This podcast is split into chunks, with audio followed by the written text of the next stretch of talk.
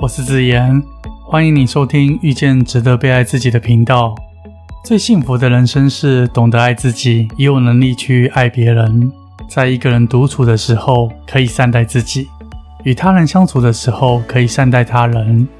我多希望能够透过这个频道，陪着你和你一起，用我们的双眼去发现这个世界。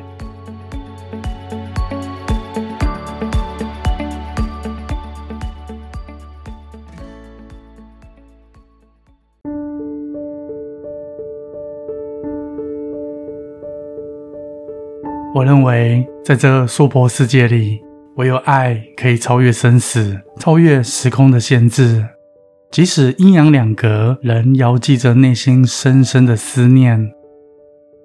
刚刚才过了二十四节气的春分，紧接着马上就要来到了清明。清明是一个春潮吐绿、万物苏醒的季节，也是个思念故人的日子，尤其是清明节。让人不免联想到唐代文学家杜牧的抒情小诗：“清明时节雨纷纷，路上行人欲断魂。借问酒家何处有？牧童遥指杏花村。”我认为情人节和清明节两者之间本质上没有区别。听众们可能怀疑自己的耳朵到底有没有听错。你没有听错，情人节和清明节本质上确实并无差别。你想想看，我们同样是带着对方喜欢吃的食物，同样的送花过去，不是吗？只差别在一位是活着的人，一位是故人，还有送礼的品相略有不同，一位是礼品，另一位是祭品。一位送的是玫瑰，另一位送的是菊花和剑兰；一位让你心生欢喜，另一位让你遗憾悲伤；一位思念，另一位追忆；一位现在进行式，另一位却是过去式。听众们，容许我以这样的方式叙述情人节与清明节，一喜一悲的两者之间，是在生与死的表象上转换。不论生或死，这份爱依旧存在。那份爱的本质完全相同，毫无差异，甚至延续到来世、下一辈子。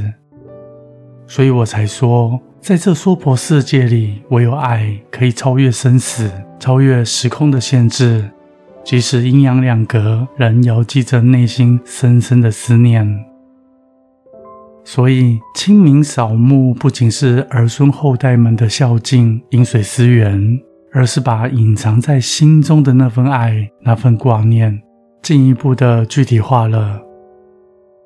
就在这花卉盛开的季节，为亲人清除坟边的杂草，也一道梳理着自己的心绪。思亲的语言永远诉说不完。与其不舍，倒不如送上我们诚挚的祝福。但愿他们在另一个世界美好的国度里旅途愉快。唯有你好好的，他们也才能跟着安好。唯有你安心了，他们才能没有挂碍的继续遨游。前天，一位来请益的林小姐先生不幸在五年前某场车祸意外过世。隔两年后，他母亲因病逝世。他直到如今感慨着生命的无常，眼神中藏不住对先生的思念与爱意，还有对母亲的不舍。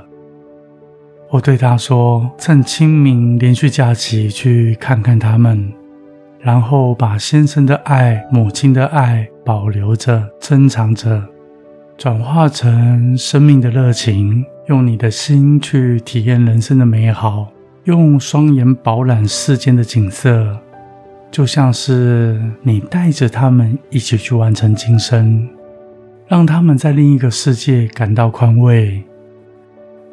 我话说完，林小姐问我：今生没有继续的情分，接下来会是如何呢？我告诉她：就像我过去的著作，原来就是你。和原来我爱你这两本书中提到的未完待续，缘分必然会牵引着来世继续相遇。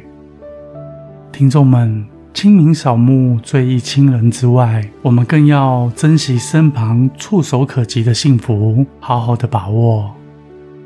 逝去的终究已成为过去，但是爱并没有因此而消逝，也不会在生与死的表象上被抹去。假如你频频感到遗憾、愧疚，那么这份爱会渐渐的面目全非，就像是满满刮痕的镜子，不再清晰和透亮。知道了，都是爱的本质，把爱珍藏着。亡者走了，即使有很多话来不及说，也要好好的道别。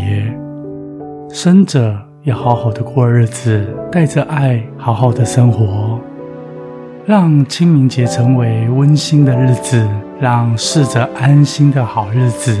你说好吗？我是子言，是缘分牵引着我，在这里遇见了你。